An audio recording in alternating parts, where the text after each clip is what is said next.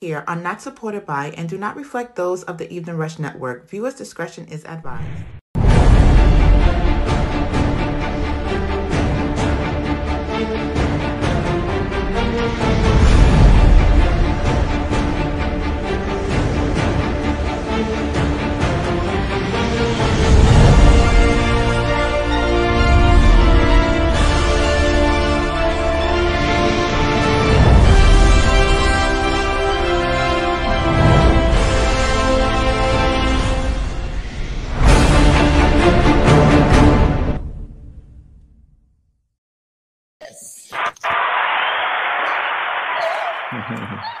Hey, good evening. Welcome to the Chris and Nina podcast. I'm Chris. I'm Nina. Good evening. And Happy New Year. Happy New Year. We have Ron with us today. Hi, Ron. How are you guys? Thank you for having me. Yes, Thank you for welcome. coming. Ron, uh, please introduce yourself.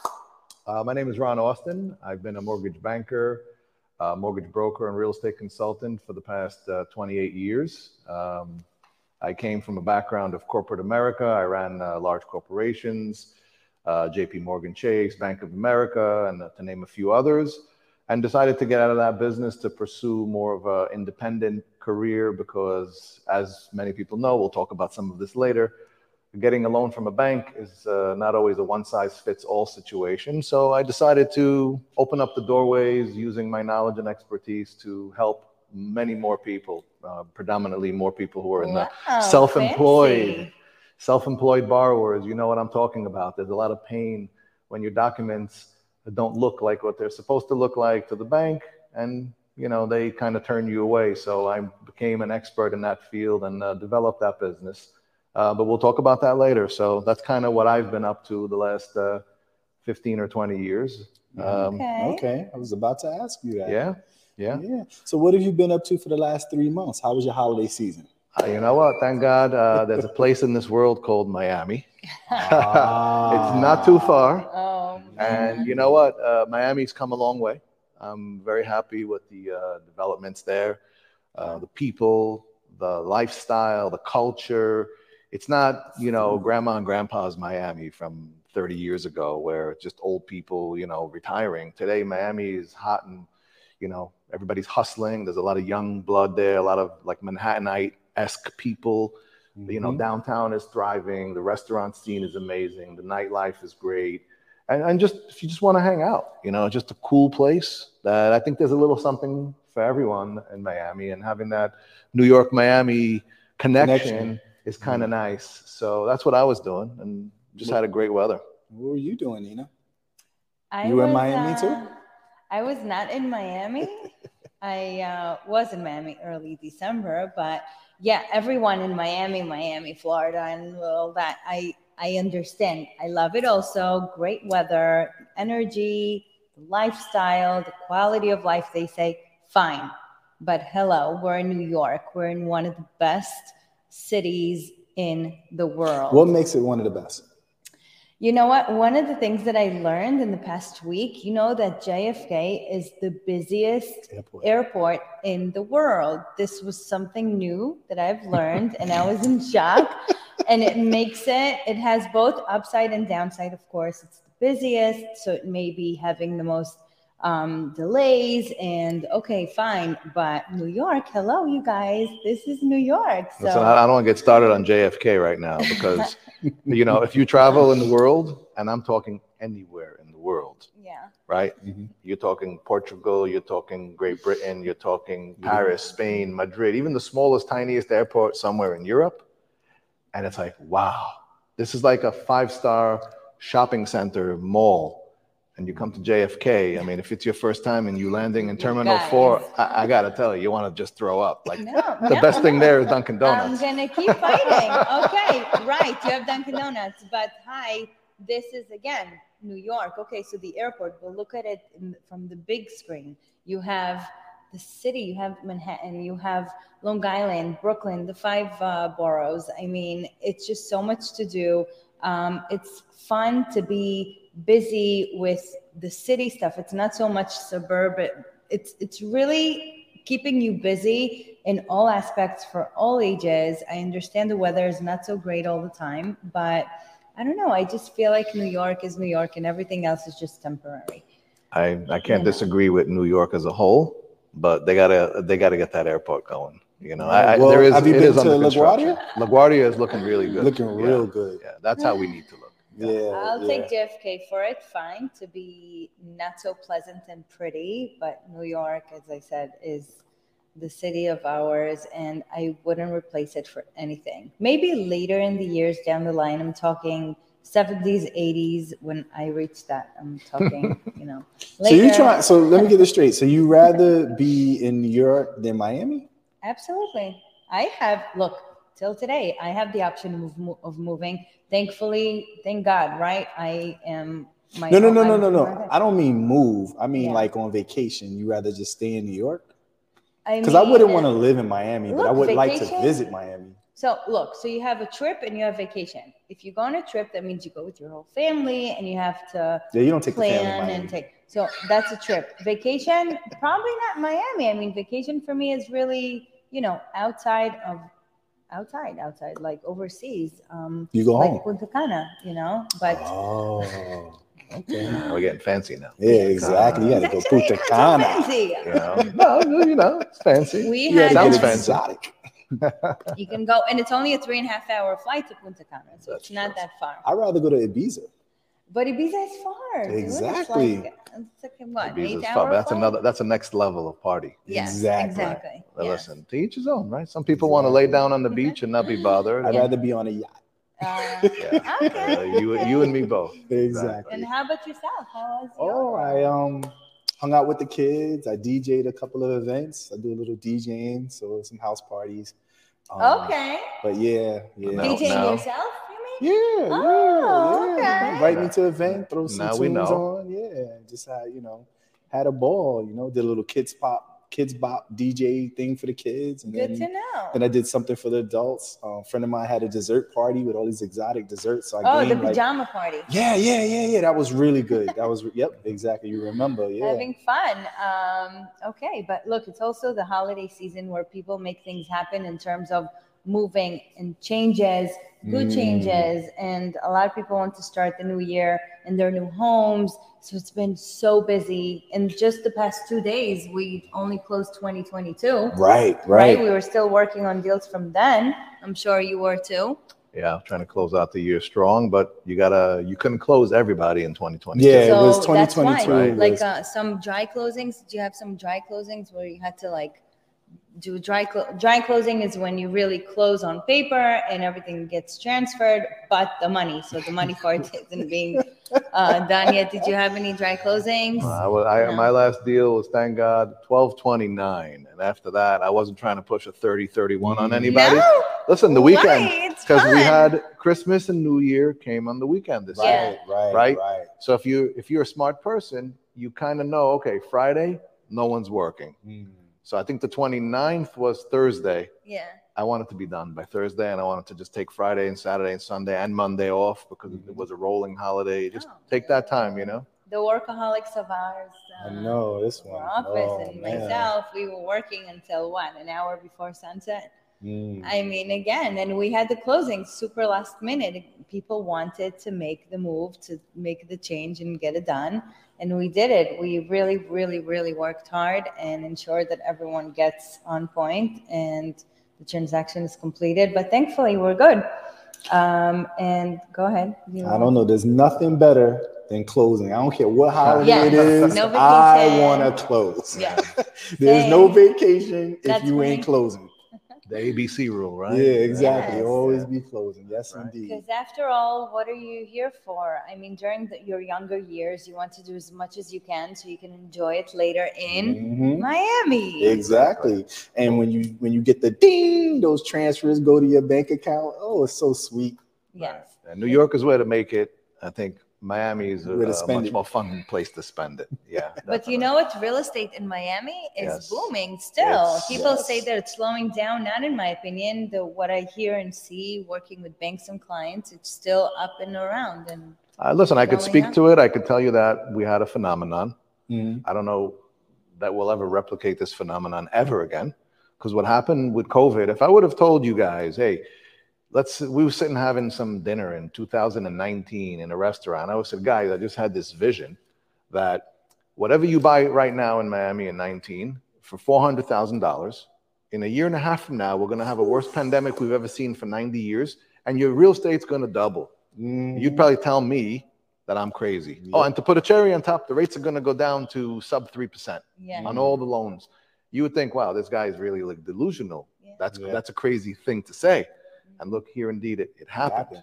So now I think what's going on is that there is a correction. Now, correction is not that the prices are, you know, going down or going, you know, tanking. It's just a correction. In other words, there was too much activity and people were too busy, too busy overbuying and overbuying, and there was not enough inventory, I guess, to suffice in that market. And now we're having that little bit of a correction.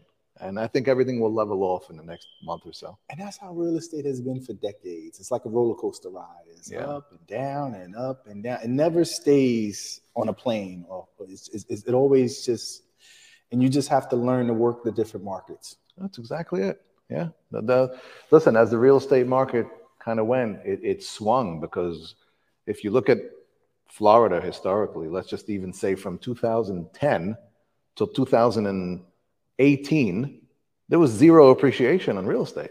Like you bought something in 10, thought you're going to flip it in five years, you you made no money. No Yeah. money. You might have even lost money.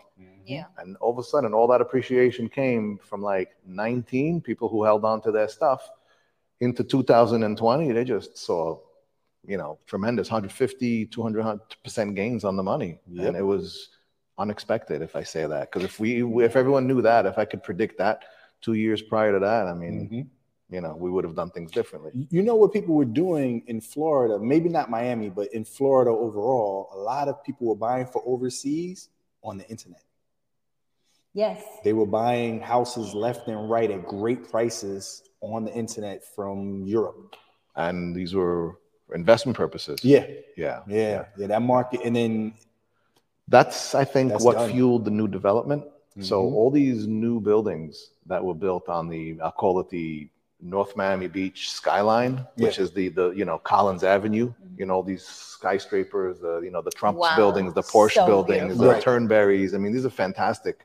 The Acqualina buildings. These are like Acqualina as well. spectacular, right? Like you can't even put a, uh, you can't even explain it. You have to go there, Yeah. and it's luxury beyond luxury at the highest levels possible they were just marketing to Europe and South America because two Oh. things. Those people needed to invest. Yep, At the time, Europe was in, in a bad shape and the euro was very strong against the dollar. Yeah. So Yeah. what cost me a million dollars cost them 800 because their euro is stronger than my dollar. right. So that's what drove that.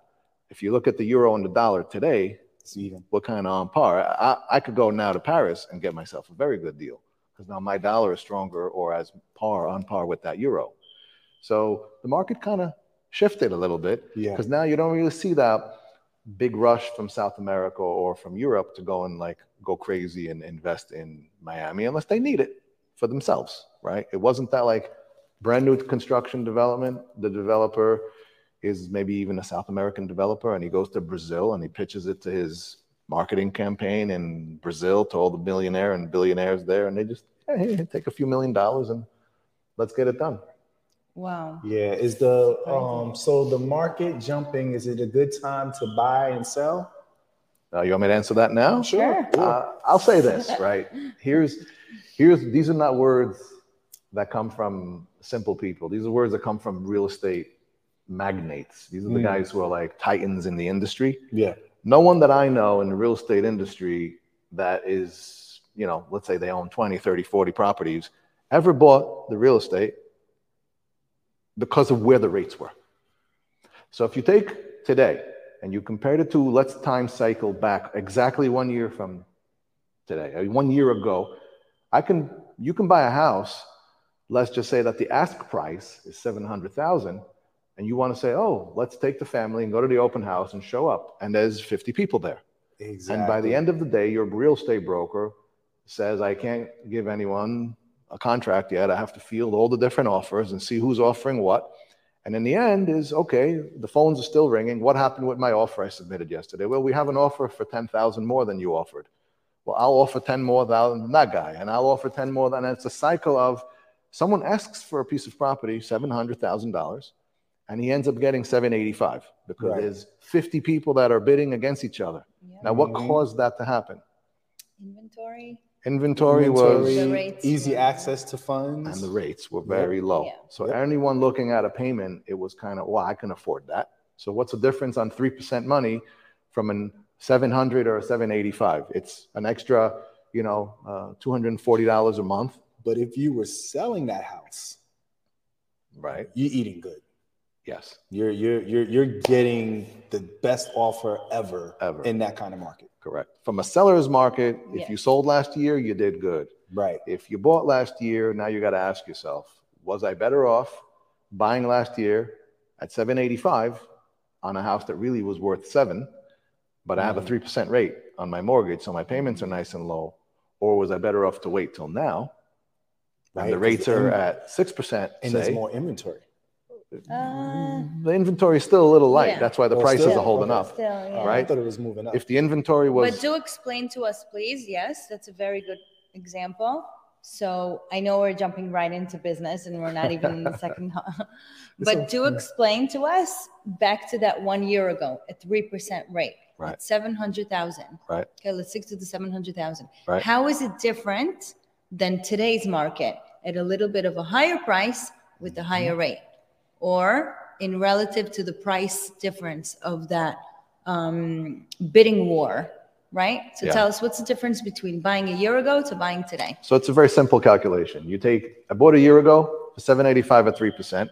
Right. I basically have 85,000 in equity that I lost Mhm. in that one year. Because today, if I tried to sell that same house because I got a big job offer and I moved to Miami, I'm taking a beating on the house. So Because 85,000. the, because the prices went down a little bit Correct. because of the rates. Correct. Go on. So now the same guys that were able to buy my house one year ago because the rates were three, those guys disappeared because now the rates are six and a half. Mm. and those people no longer qualify to buy a house for 700 they've Right. moved down to the four five six hundred bucket because that's what they can afford at a six and a half percent rate where they could have afforded a better house at a, you know at a three percent rate Right.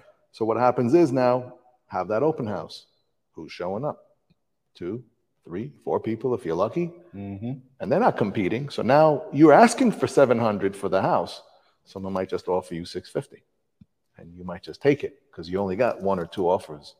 So the difference is where i had a piece of property i put it out there a lot of buyers a lot of offers a lot of pre-approvals. The money was cheap. And when the money is cheap people are driven not to look at the payments as much as they should Yeah. and they forget that equity is important right Mhm. because if I bought that house today, right, and I was getting it at a higher rate, I could always refinance next year when the rates go down again. Yeah. But I have a hundred thousand in equity, or at eighty-five thousand we talk about in equity, it's in my pocket.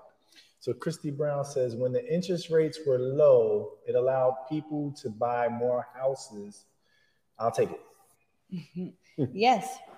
Yeah. So you your money is almost for free. All Correct. right. You're Yeah. borrowing money with putting very little down at your choice, of course. And then you're able to purchase more.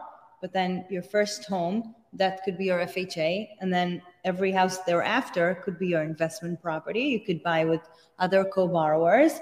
You could buy with investors, um, even to just park your money. You're better off buying, buying, buying, and then it goes up in value your payments eventually goes down and you owe less on your mortgage and this is how you gain more absolutely buying more even today Mm-hmm. you should always buy you should always buy when the rates are high as well because take that example of the two for one buy down option Mhm. right? how do you call it two for one buy The down step down, yeah, three, two, one. yeah. So Yeah. you still given the opportunity to purchase it with a relatively low rate in the first two years.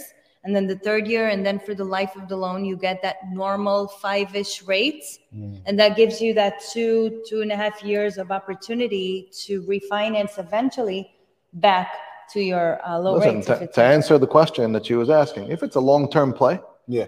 even if you overpaid for the house $50,000 net, right. Right. but you kept the house for 15 years at a 3% rate, net, net, you did better. Yeah. But if short term, you bought that house and three years later you decided you wanted to sell it, you you may have paid too much. Yeah. So you'll kind of try to balance it with the low rate and the low payments, but you know, it, it's all a question of long term, short term, and you know overall. So today's market, I think that it's a buyer market mm-hmm. versus a seller market. Yeah. Today, Right. the buyer has the advantage. If you come and you get pre-approved by me, and I give you that certificate, you're walking in like, you know, Walking king. Superman, I right? call Yeah. them walking king. I got a pre-approval. I'm going to get approved, but I'm not paying 750. I want to give you 700. Do you want it or Exactly. not? I Exactly. agree with you, but I don't agree with you Why don't you agree?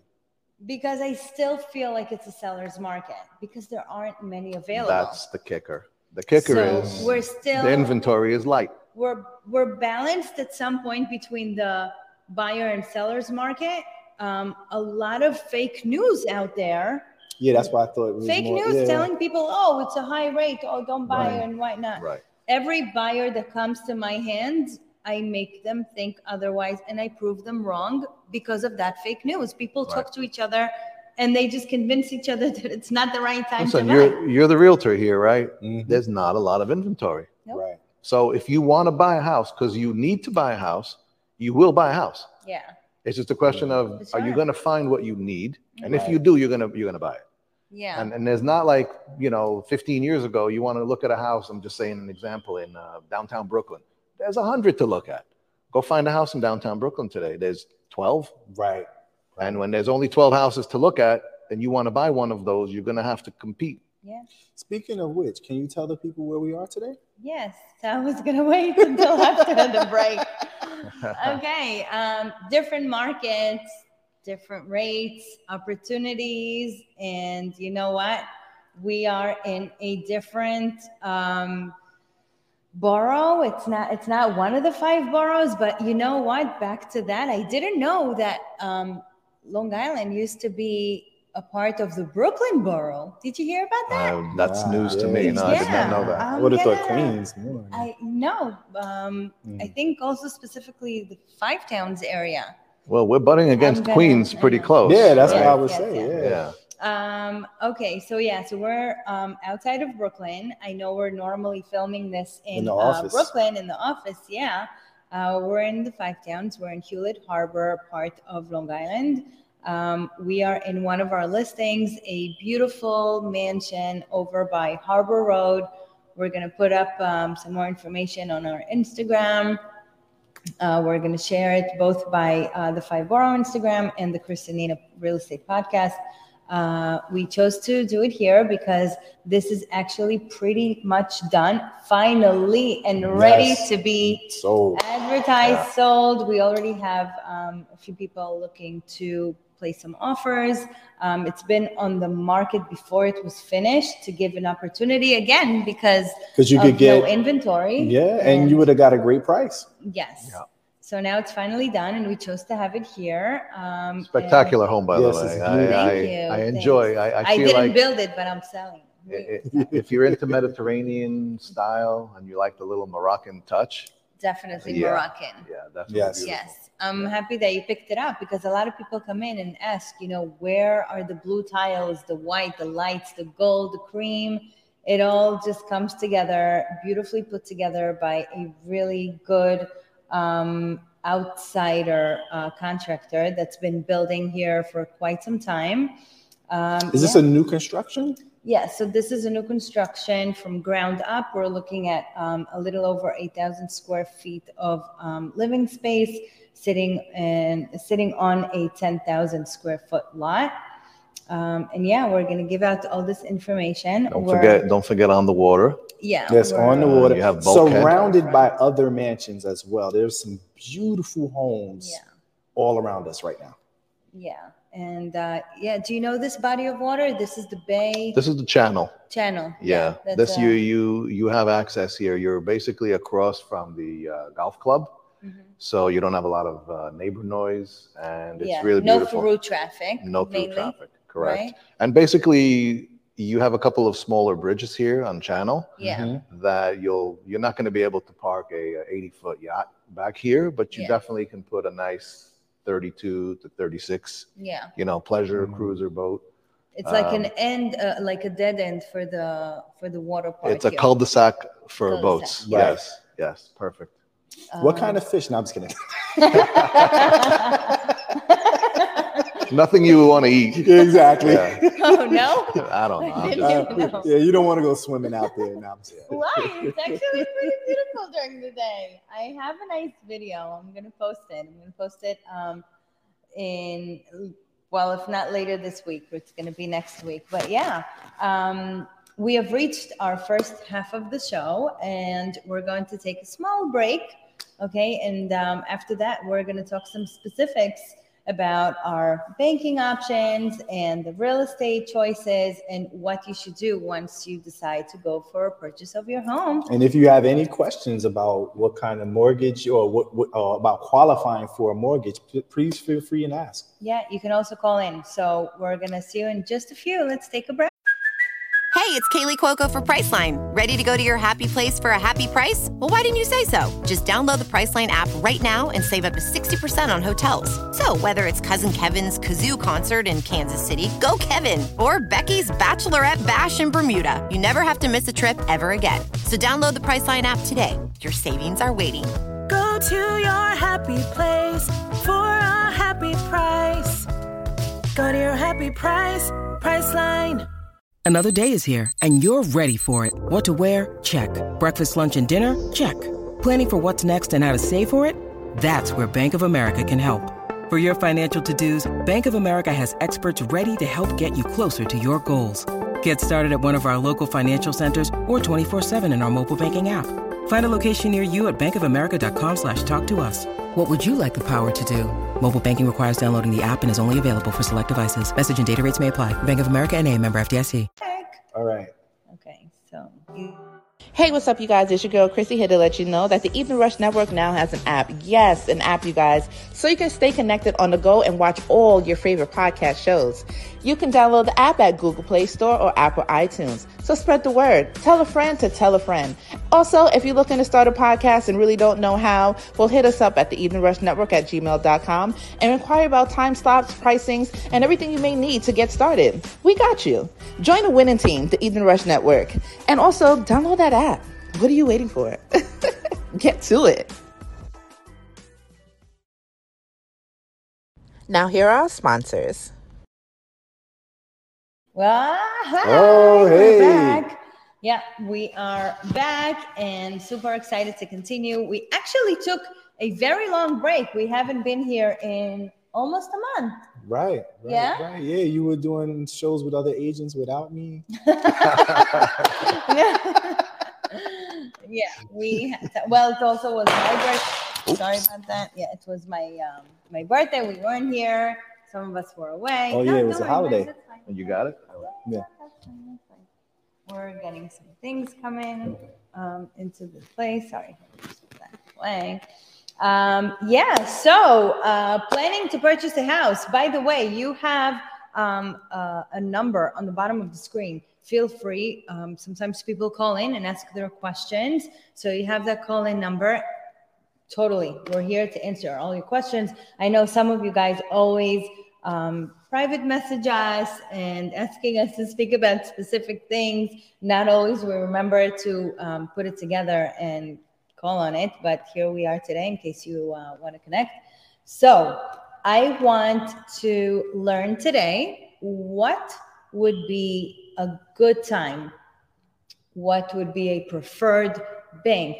Is it true that some banks that we go to directly um, just try to shove us one product rather than compare it with other banks? I want to know how do I know who to trust when I go to my mortgage banker? What do I need to look for? What do I need to ask? So Les, I'm, I'm going to speak from wearing different hats. Yes. So let me speak from the corporate hat. So when I ran Chase Bank for better of 11 years at the hmm. highest levels, we had a one size fits all kind of mentality. You would come into the bank, you would sit down, you'd have a consultation, and it would be a, a documentation loan type of either a conventional loan or an FHA loan, both mm-hmm. which would require you to come to the bank and bring your tax returns, your bank statements, your W 2s, your pay stubs, and everything really had to be in order 100%. percent mm-hmm. Then we would see that you brought those documentations while you're sitting, check your credit. If your credit's good, we move to the next phase. If your credit is bad, it could be a, a hard stop. Got you. 'cause, That also goes for investment property. a hun- even worse, Okay. even worse. So So we're we have talking now. FHA, conventional investment property. Correct. So Correct. so let's say someone has a few hundred thousand in the bank, Correct. but their credit is not that great. big problem.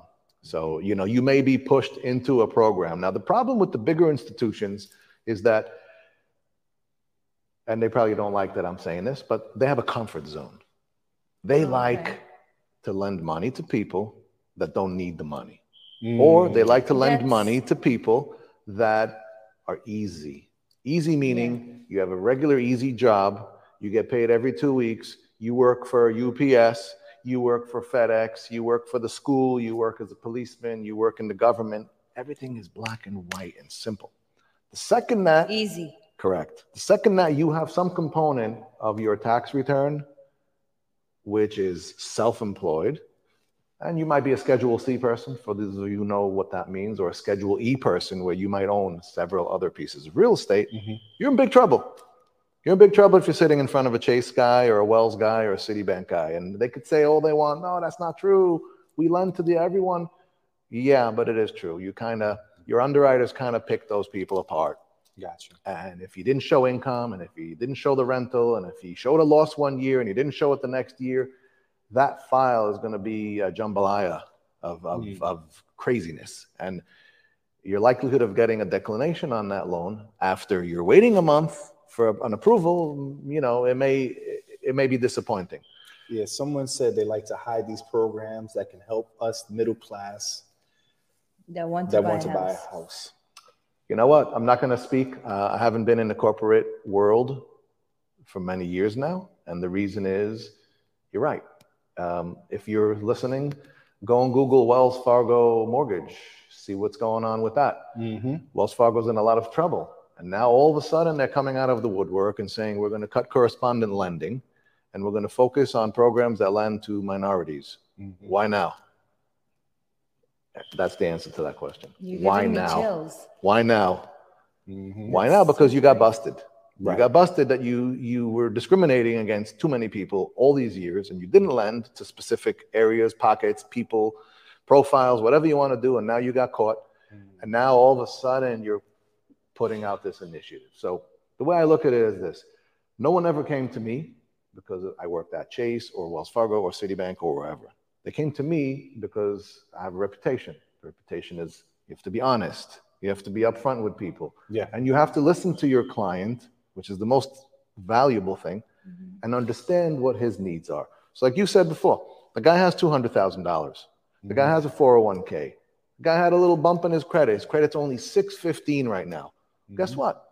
I will put you in a program that will get you a loan approval with a 615 credit, and I'm going to put you in a program that is still going to get you the best rate because I know about all the different various programs. Whereas mm-hmm. these fellows who sitting in these banks, again, because of how they're trained, because of how they are programmed, they put you, they try to shove everyone in the same box. Right. And if you don't fit into the box, a month or two later, you'll find out the hard way that now you have to start the process all over again. But you just mm-hmm. laid out an appraisal fee and an application fee, and you wasted time, and That now you're. so disgusting. It It's very It's, disgusting. it's unfortunate. yes.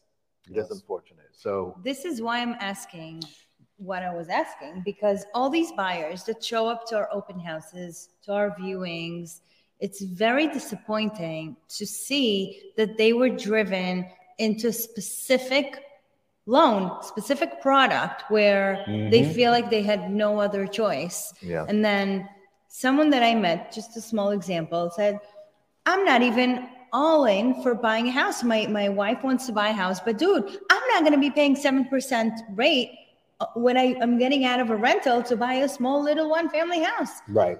And I was devastated for them. I said, dude, you do not have to do that.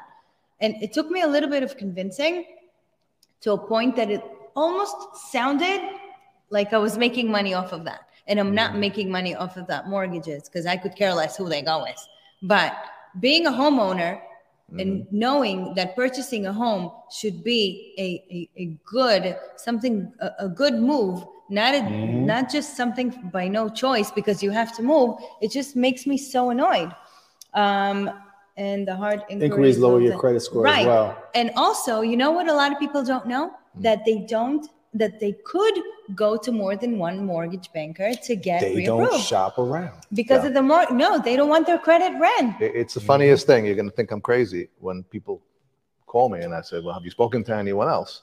And they tell me, No, I haven't. And I said, Well, you should. yeah Because I want you to see how good my rate is. And I want you to compare my fees. And I want you to right. compare.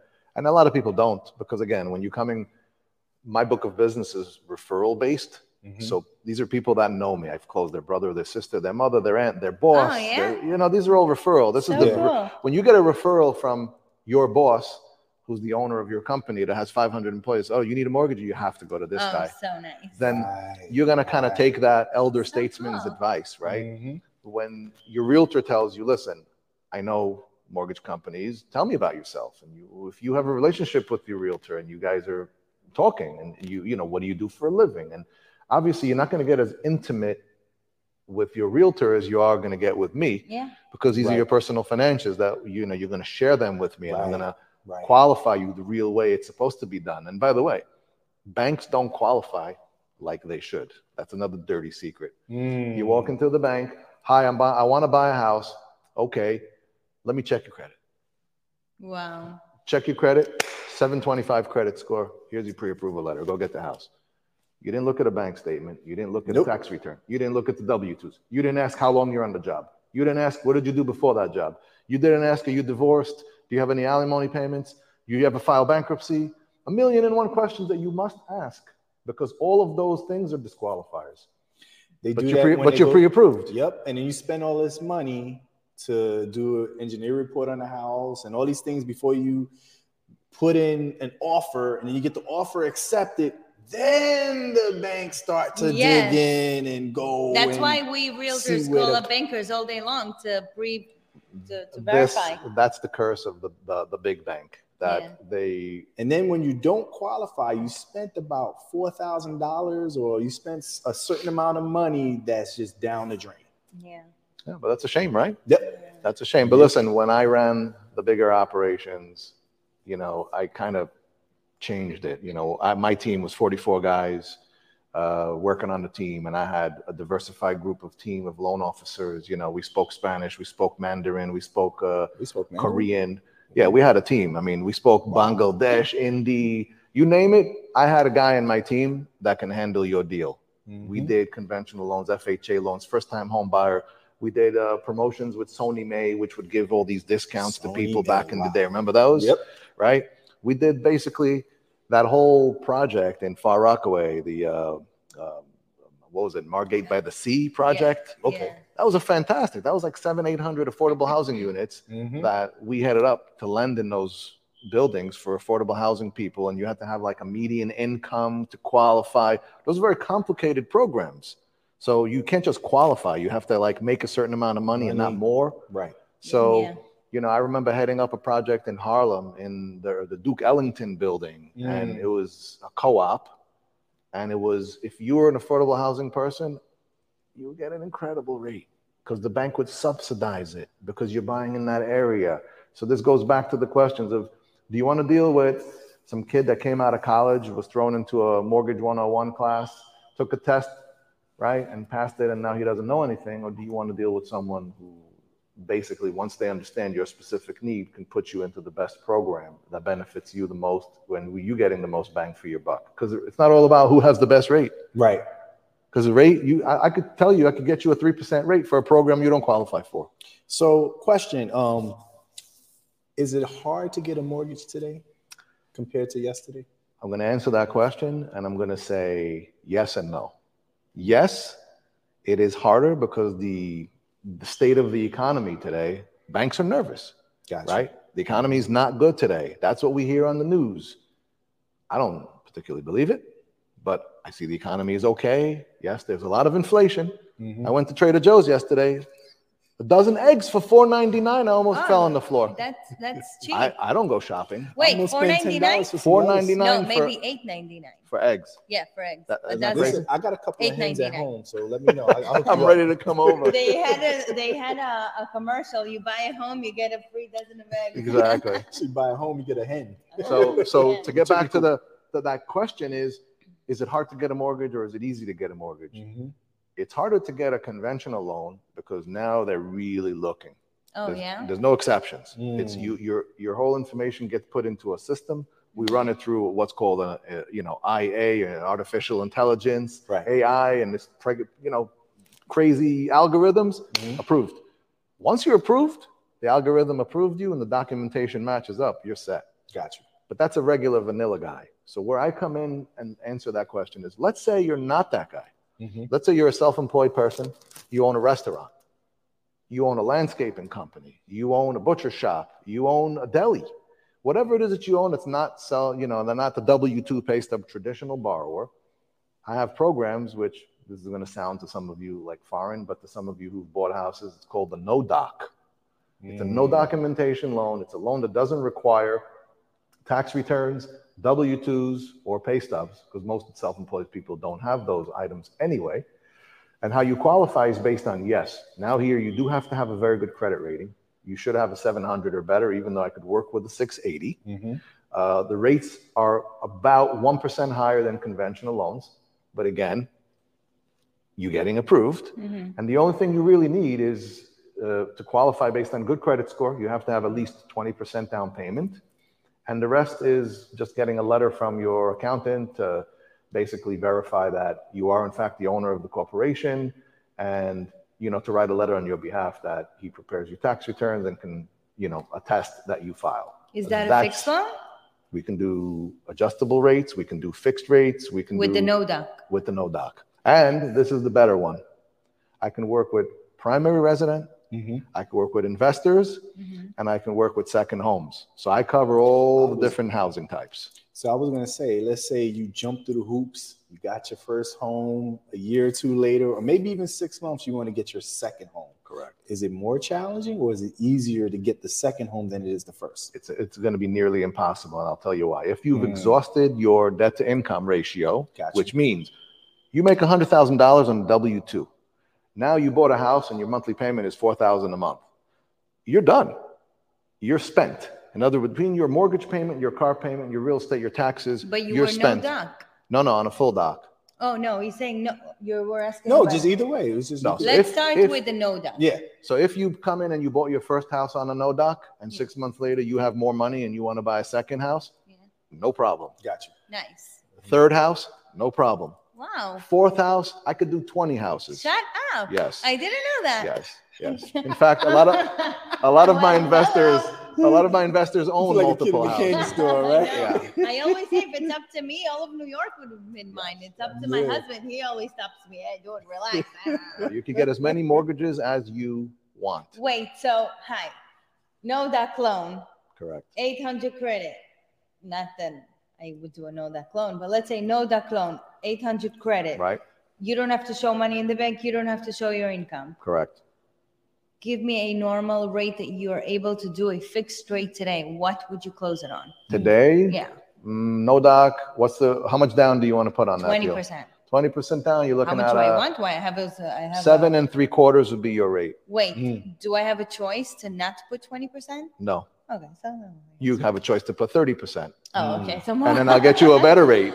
But I'm Right. saying most people that are doing, look, first of all, nobody's going to even do investor property on a purchase at 80%. Why? Because conventional lenders, remember, all these mortgages inevitably down the road get sold. Everybody knows that. You've had a mortgage, you started Right. with Yes. Bank A, and Yeah. it gets sold and Wait, It didn't happen? That happened to you. Yeah, it happened. Yeah. happened. So when Yeah, those, yeah. the reason they're able to do that is because they're securitizing those loans by some money on the Wall Street that is willing to buy that paper off of the big mm-hmm. banks, right? Right.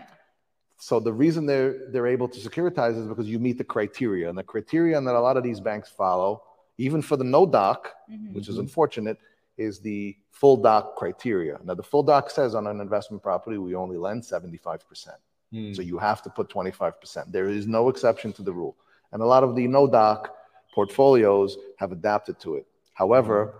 I have other portfolios that are not necessarily tied to Fannie Mae and Freddie Mac and conventional guidelines, and they have their own guidelines. Okay. How about What this about- one? You, you- you're going to like this. If let's say you bought that first house, but the second house, you say, you know, I, I, that's a pure investment, and I don't really know that I should have this property in my name as an Mm. individual. God forbid something happens. There's tenants there and a fire and all these liabilities. I'll let you buy that house under an LLC. Nice. No prepayment penalty? No prepay penalty. Meaning prepayment penalty means when, you know, when we, when we pay off the loan Right. earlier than, for example, if it's a 30-year loan, 15-year loan, whatever it is, you Correct. paid early and no, no Correct. Uh, penalty. well, again, if it's a primary residence, there's never in New York a prepay penalty. No, I'm talking conventional and investment property on a no doc loan. Three years. Oh, Three years and you're out. and otherwise how much? Otherwise, on what? On a non-investment property? the No, on an investment property or conventional, no doc loan, prepayment penalties, how much? Three years.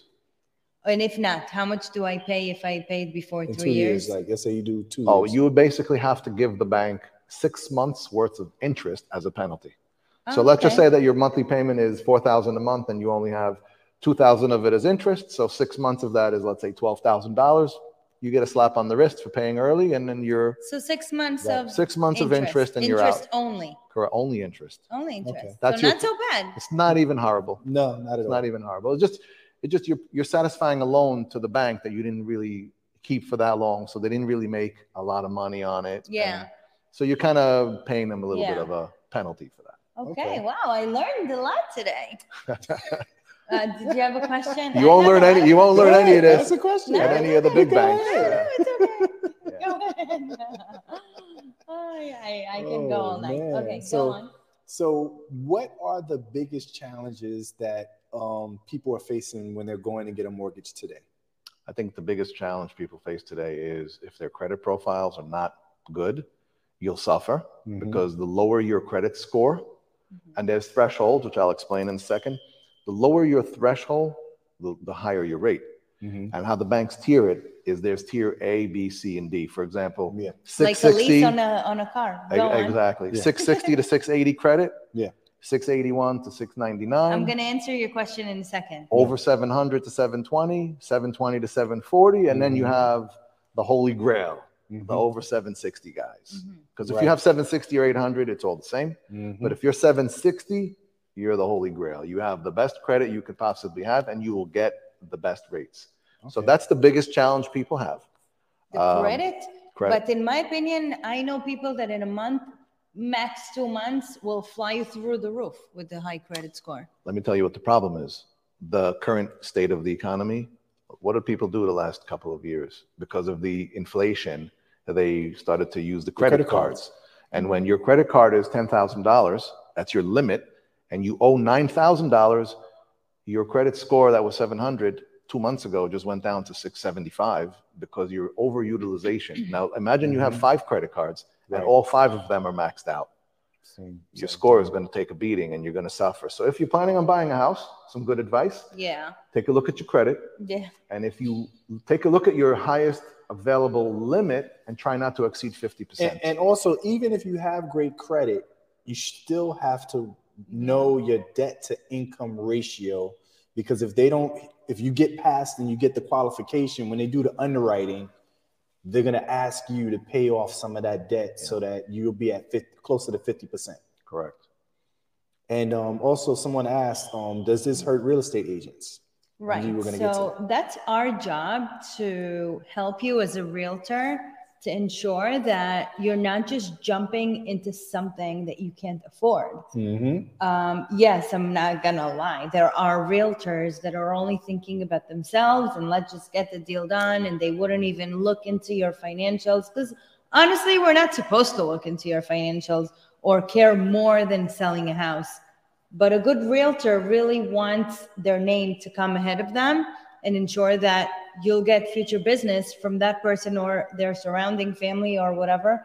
So if you see someone that's walking into a bad product of a mortgage, Right. you should be um, smart enough to know that it's not just about this deal and then you finish it, make your money and run. No, Um, so does it hurt realtors when they have a bad option? I mean, again, we go and we compare and we introduce people who we know in the business and no, we don't make money off of that. We simply ensure that whoever you're working with is trustworthy, knows what they're doing, and ensure that this will get to the closing table in a good enough Exactly. terms and for your client to be happy and fast enough for your seller to Because we do not want you to shell out a bunch of money to buy a home and then don't qualify. yeah. When you don't pay your mortgage afterwards, that hurts that banker too, no? Yes.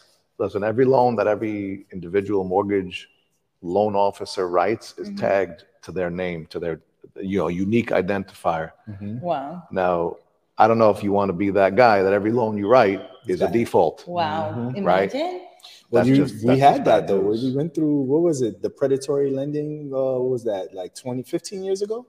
You're talking about in 2008. seven, six, seven, eight. 2007. Yeah, yeah. six, seven, where eight. It was a whole Yeah. You Listen, could have gotten I, we can have a whole episode on, on that. that. Yeah, that was that was the wild, wild west. Yeah. There was somebody with a foreign name that had like a hundred properties that he bought on the same day. I and said, like "How?" two ah. different socials. Yes, and it like, was yeah. just The stories are endless. Yes, in that yes, market. But listen, yes. it was it was not a consumer's fault. It's the same thing. no, no. It was like dealing with little children. If the little kid goes to the candy jar and he grabs six M and M's and eats them, and you're looking at him, but you don't do anything, he runs back and grabs another six. Yep. And he- if you're still not looking at him, he'll grab another twenty and another Mhm. fifty until what happens? he gets sick. he gets sick, and then when he gets sick because he, you know he he overdosed and he couldn't handle all those M and M's, and then who's who's there? The parents got to be there because they weren't watching. The parents in this case were the federal government. Yep. They weren't watching anybody. They weren't watching the banks. They weren't watching. And then in retrospect, after the crash, they mm-hmm. came in and they over-regulated the business and completely killed us. Killed, and that's why we went into a recession. Session. Yep. Yeah. So, you know, And then also sometimes people want to own a home so bad, and that's why it's good for the agent to know what they can really afford. Because if you can just barely buy the house, keeping the house is going to be if you're spending all your money, then you own the home and you could make the mortgage payments, but that roof needs work or something unfortunate happens, you got to replace a boiler guess what? Where's your money? You spent all your money to get this home, and then to keep it and maintain it, you don't have the money, and then you, you it's a slippery slope. you touched on something important. You ask another challenge. Yeah. One of the requirements that banks have is reserves. Right. You can't close on a loan unless you have, you know, depending on the six program, usually between three and six months of reserve. That's not money that you're going to spend at the closing table. That's money that you have to show that you still have liquidity. But which explain what are reserves? Reserves are, let's just say you um, you finished your closing, you own the house now. Your Yeah. bank account can have zero in it. You need to have in your bank account, if your monthly mortgage payment calculated to be three thousand a month, you need to show the bank that you have nine thousand in the bank, Right. Or fifteen thousand in the bank. They call it like the rainy day money. So like the boiler broke, you got to call a plumber and he's got to fix it, and it costs money. And if you don't if you don't have any money in the bank, what's going to happen? So what if you instead of doing a down payment, you do a seller's concession and you have that money in the bank? Because you're not because you're not putting it on the down payment. 100%. You can do a seller credit, you can do a seller concession, you can do a lender credit. I've done mm. many lender credits. See, I always laugh when I compete against another banker and on, on a broker level, and someone is short funds to close. I tell them, listen, I'll beat that guy's rate and I'll still give you a point as a credit for closing from me. They're like, well, how'd you do that? I'm, I'm just manipulating the, the, the rates. It's the same mm-hmm. thing as you buy a car, right? You could get $500 a month with $10,000 down, or you could pay 800 a month with no money down. Down. Right. so which one do you want? So as a banker, you know numbers, and if someone's coming in and you understand that they're a little tight on the cash, right. you cannot you can't go crazy because there are limitations, right? But I can mm-hmm. basically price your loan in a way where you're getting a lender's credit because I, you know, I can just give you a credit so that it helps you towards your closing costs and it's fully allowable. And what Okay. if they have already the closing costs covered? How can that credit be given to, the, to them? You you have to apply it towards Oh, it has to go towards your correct. credit. Cannot be a check. No, no, No. yeah, you're not walking yeah, out of there with yeah, cash, but yeah, you'll not- retain. Listen, the the goal is that you retain more of your cash in your bank rather than having to shell it out at the closing. Thereby, you satisfy the Mm-hmm. reserve requirement. So again, it's experience, it's knowledge, it's it's listening to your client, Mhm. right? The people give you bank statements. You're supposed to look at them. You're supposed Yeah, to for sure. analyze them. Right. You're supposed to actually look to see if there are like transactions that don't make sense there, large deposits, because Mhm. these are things that the bank is going to question, right? Where did you get this five thousand dollar you deposited last Tuesday? And Yeah. if the guy can't tell you where he got it from, that's an automatic Yeah. Yes. disqualification on red, a loan. Red flag. Correct. right. with Um, like gifts and like you have to have the gift seasoned and like, Not necessarily seasoned, but uh, the gifts are allowed, but you can't get a cash gift. They need to be explainable. Like where all of a sudden, what are you, a drug dealer? What do you do? Where is this coming from? Right. Yeah, I had that. Yeah. Um, Before we finish, I really wanted to ask you this one other question. So we are here at a $5 million mansion. Let's say I was ready to buy this home as a first time buyer. Mm. Okay? Okay. I know. What do a first time buyer? You never know. First time buyer comes to a $5 million mansion. What would you should suggest to a W 2 worker, good credit? Um, like I said, first time homeowner, putting as little as possible. And and what would the payments be? yeah, what would you, what type of product? So, so first of all, just to answer that question easy, that's a jumbo loan, Okay. no matter what. Mhm. So don't expect to hear rates that are going to be the Less same than- as your friend who just Yeah. bought a house down the road in the other neighborhood for 650 and put 20% down because Yeah. that's a conventional mortgage. Now we're talking jumbo. So no it's kind of problem. Explain you're to talking us. jumbo loan, you're going to have to come in with the better of And what's 20 a jumbo loan? So just for our audience. So we basically have posted limits from the federal government Right. of what they call high cost areas and regular loans. So Mhm. Uh, I didn't memorize 2023 yet, but I'll give you like a roundabout number. Yeah, for like, yeah. for I got a single family home, a conventional loan is right around 760 some odd thousand. Right. And a high balance conventional, meaning you live in Brooklyn, Queens, Manhattan, uh, Bronx, you know, the Five higher boroughs. cost of five boroughs Yes. Right. they bump that up to like oh, close to a million dollars on a Okay. single family. Two family, three family, four family, those thresholds go up. No Right. problem. And Now- then the jumbo loan. Correct. Now, once you've exceeded that threshold where mm-hmm. you're Then no longer in go the jumbo. conventional loan bracket, you're in the jumbo loan. Now, jumbo loans are funded by private pools, private Ooh, banks, we have like private people. 45 seconds know. going. Okay, So- jumbo loan. Jumbo loan, So, how great credit, 20% down, Yes. and Has you're to be looking 20% down on a jumbo or loan. more, Right. And a lot of reserve. They want 12 months reserves. Okay. Got you. And the reserves not only the mortgage payment also has to be for the uh, insurance, Insurance and the and- taxes. Correct. Okay. So uh, 20% down. And then at what rate more or less? You're looking, jumbo loans are trending around six, six and a half percent right Not now. so bad. Not bad at all. Not bad at all. Sometimes better than conventional. Sometimes it is. Okay, so reach out to us, and I haven't even told you. we where have to do this again. There's just so much to get to. Thank you so, So much, much. Ron. Ron, it was Oh, so man, it's like-. Man, time just flies it. by. I know, and we will definitely do it again. If anybody wants to reach me, Ron Austin Mortgage at yahoo.com. Okay, and we're going to mention it in our Instagram as well, so you're going to Yes. have that information. Thank you so Thank much. you so much. It was Thank so much guys. fun being here again after so long, and we're going to see you not maybe next week, if not definitely in In two, two weeks. weeks from Yeah. a But- different mansion. Uh, ooh, Yes. okay. See you And the later. rates are great. Great Yes. time to come into a market. Yes, All right. Yes, sure. it is. Always right. great time. Good night.